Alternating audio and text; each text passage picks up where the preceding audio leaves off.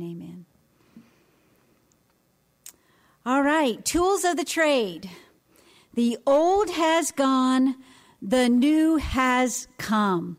So the base verse for this idea of the old and the new, 2 Corinthians 5:17 says this means that anyone who belongs to Christ has become a new person. The old life is gone, a new life has begun. We are new creations, invited into the abundant life of Jesus, experiencing transformation, being transformed. We have traded our old life for a new one. Life in Christ is not some two dimensional, flat, boring experience. It is every dimensional, rivers of living water flowing from your inner being. The Spirit of God who raised Jesus from the dead taking up residence in you. We trade unbelief for faith, sin for righteousness, death for life, evil for goodness, frustration for contentment, anxiety for peace, jealousy for joy immorality for integrity, racism for humility, addiction for freedom, despair for hope, apathy for love, anger for wisdom, darkness for light, scaredy cat for bold as a lion. We trade and we have a new life. Transformation is about what's happening with us 24 7, not just the moments that we are here together or gathered in home group.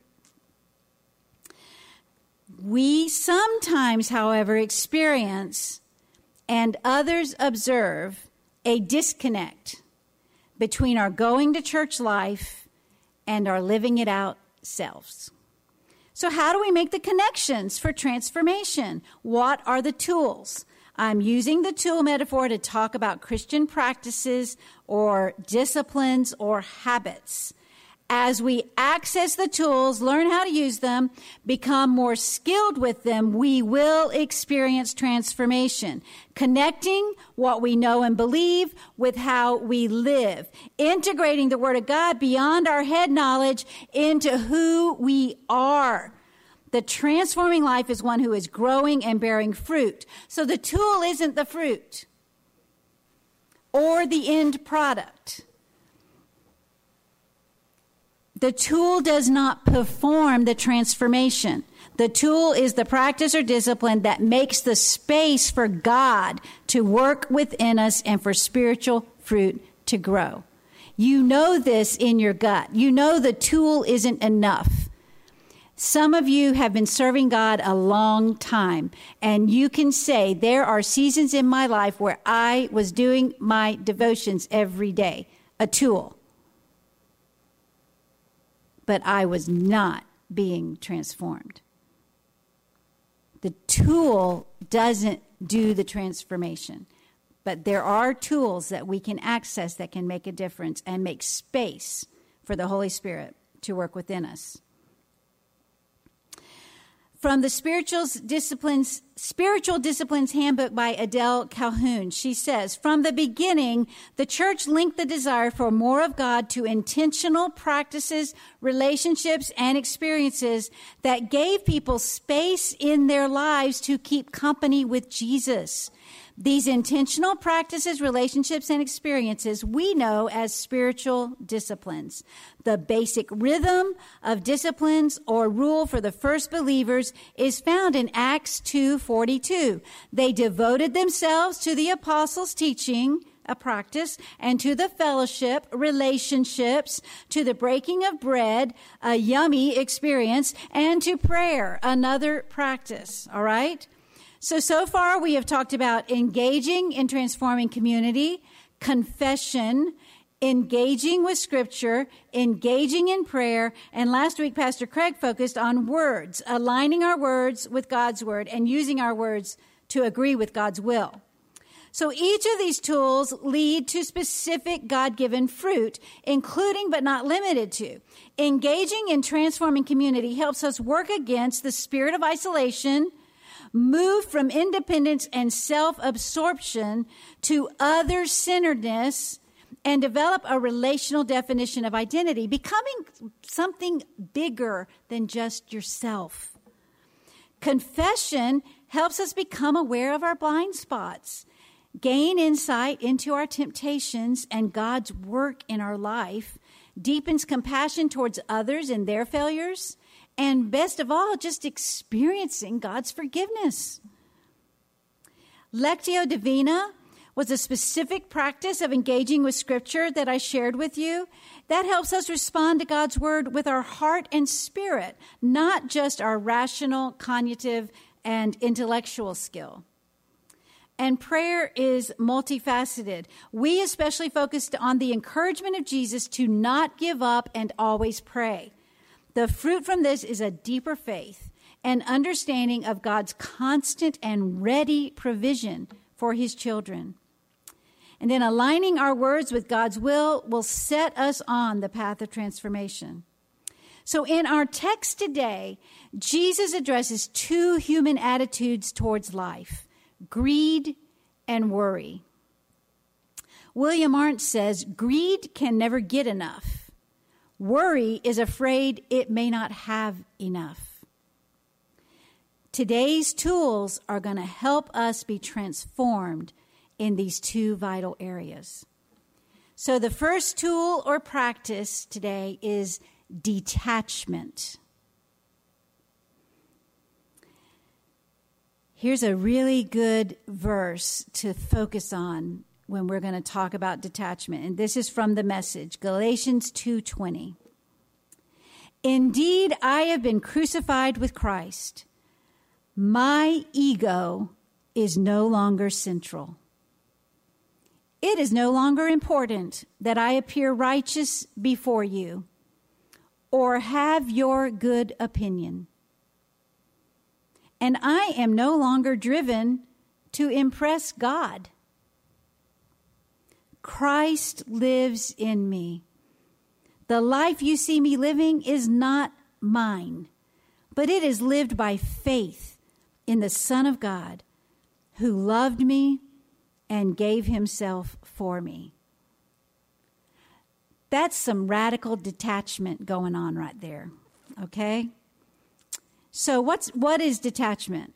What, here's a definition uh, by Adele Calhoun replacing the attachment to one, idolatrous relationships, and two, self serving goals and agendas for success, money, power, ego, productivity, and image. With wholehearted attachment to and trust in God alone.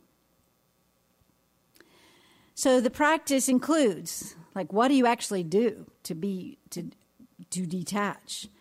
One, naming and confessing attachments that take priority over God. Secondly, allowing others to lead and win. Letting go of image management. Letting go of notions that your money and possessions belong to you and make you who you are, living on less rather than more. Trusting outcomes to God rather than your own capabilities.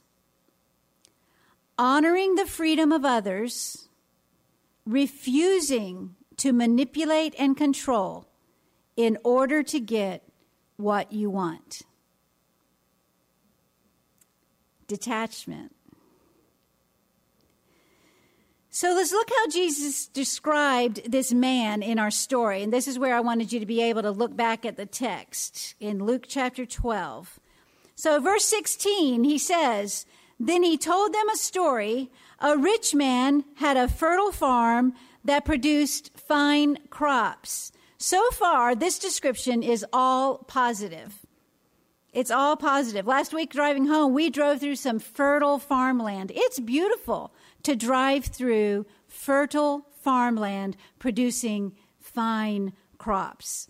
It's, it represents an investment of time, money, lots of hard work, dependence on God for good land, rain, and sunshine. There's nothing wrong with sentence one. A rich man had a fertile farm that produced fine crops. Verse 17 He said to himself, Now, will you pay attention to that a minute? Jesus is inviting his listeners to eavesdrop on this man's self talk.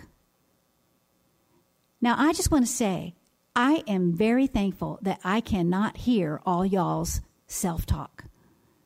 And I am also really thankful that you can't hear mine. However, we need to keep in mind and don't lose sight of this reality. God knows the deepest thoughts of our hearts. So, this man is talking to himself, and here's what he says What should I do? I don't have room for all my crops.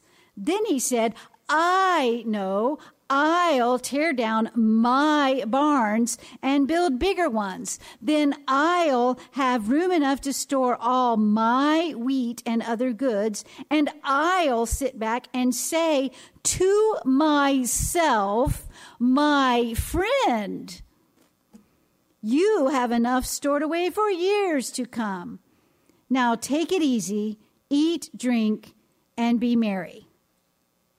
Can you hear the attachments in that statement and how attached this man was to himself? His self talk has no one else, including God, even considered. It's all focused on him, his possessions, his plans, his comfort. Jesus called him a fool. Verse 20, but God said to him, You fool, you will die this very night. Then who will get everything you worked for? There was no tearing down of barns and building new ones. He died before any of that even happened. Jesus says in verse 21 Yes, a person is a fool to store up earthly wealth, but not have a rich relationship with God. Our attachments, St. Ignatius called them disordered attachments, can get in the way of us having a rich relationship with God. And Jesus says we're being a fool if we let that happen. So let's look again at how Paul described this and what detachment would look like. He says he's no longer a slave to his ego. How do you respond if your ego's been pricked? He's no longer controlled by your good opinion of me.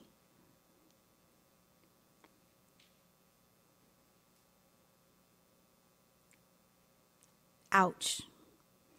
And he's not even striving to impress God.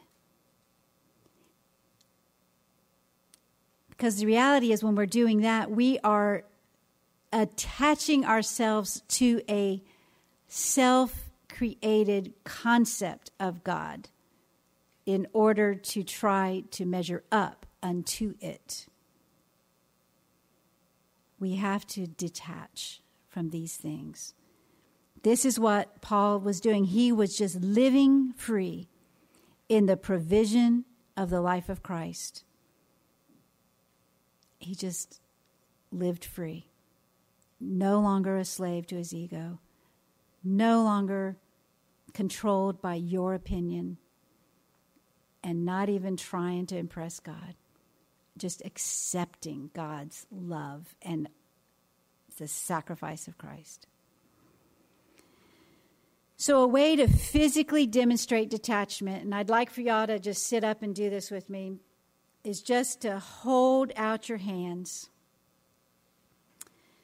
Just hold them out open, and then you just offer to let go. So, actually make a slight movement with your hands. Just and let go.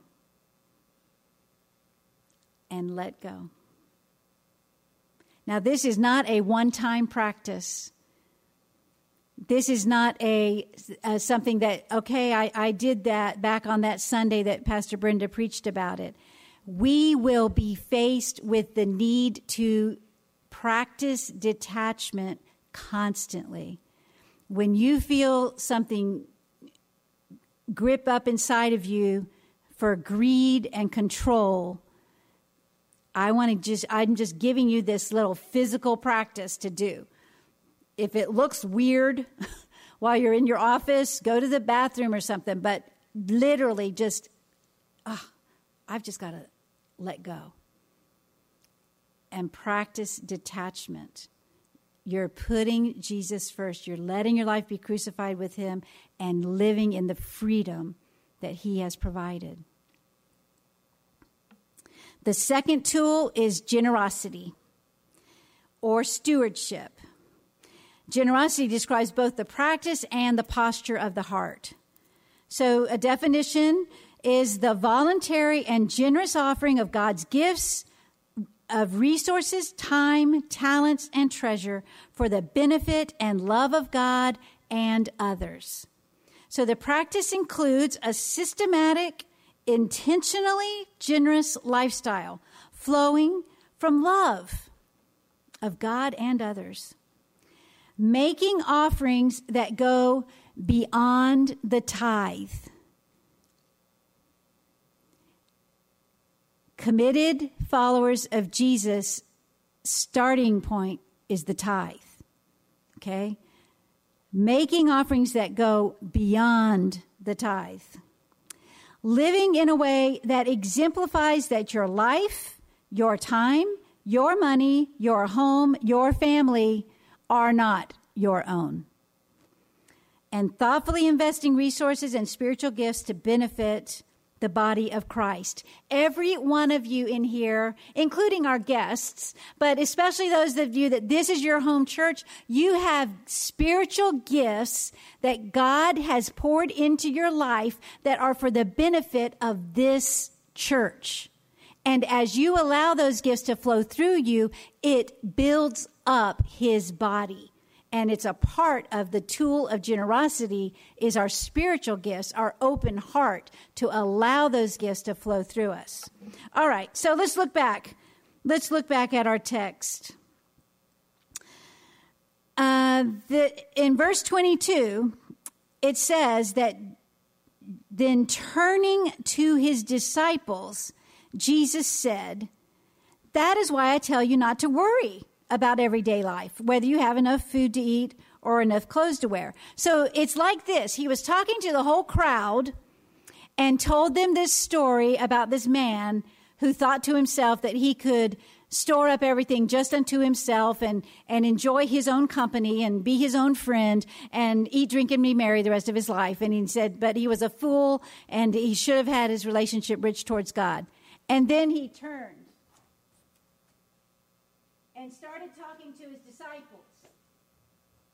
Okay? He literally turned and is focused specifically on his disciples during this part of the talk. Verse 23 For life is more than food, and your body more than clothing. Look at the ravens. They don't plant or harvest or store food in barns does that sound familiar? Yeah, he's repeating what just happened in the previous story.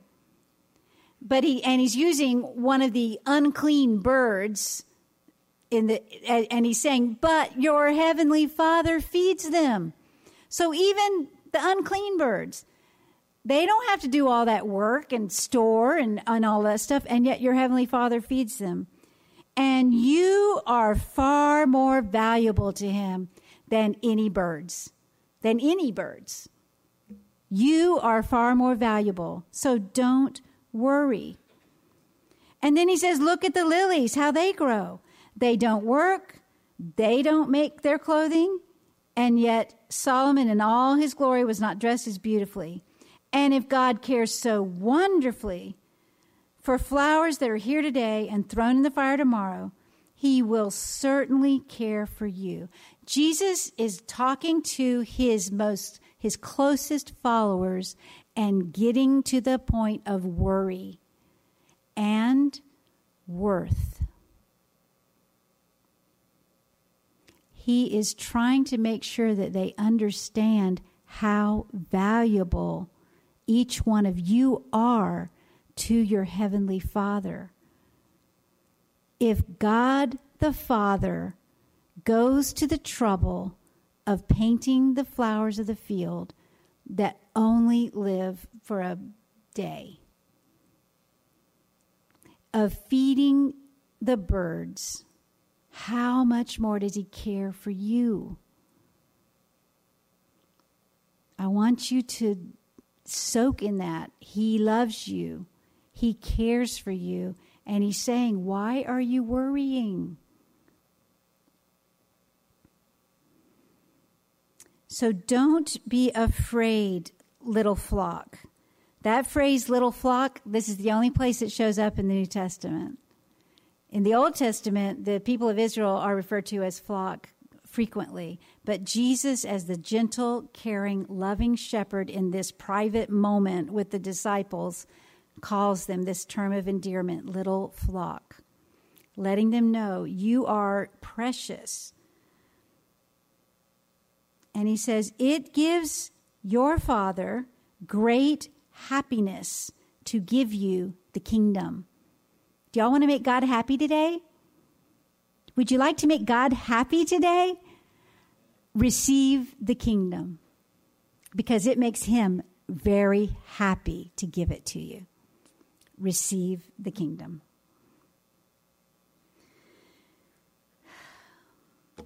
And then he says, verse 33 sell your possessions and give to those in need. And we're wrapping it up here. This will store up treasure for you in heaven, and the purses of heaven never get old or develop holes. Your treasure will be safe. No thief can steal it, no moth can destroy it. Wherever your treasure is, there the desires of your heart will be also. He wants your treasure protected and he is saying that a spirit of generosity is a tool against worry. He's been saying all these things don't worry, don't worry. Sell your possessions. The transformed life is one who has taken on this posture of letting go and letting flow.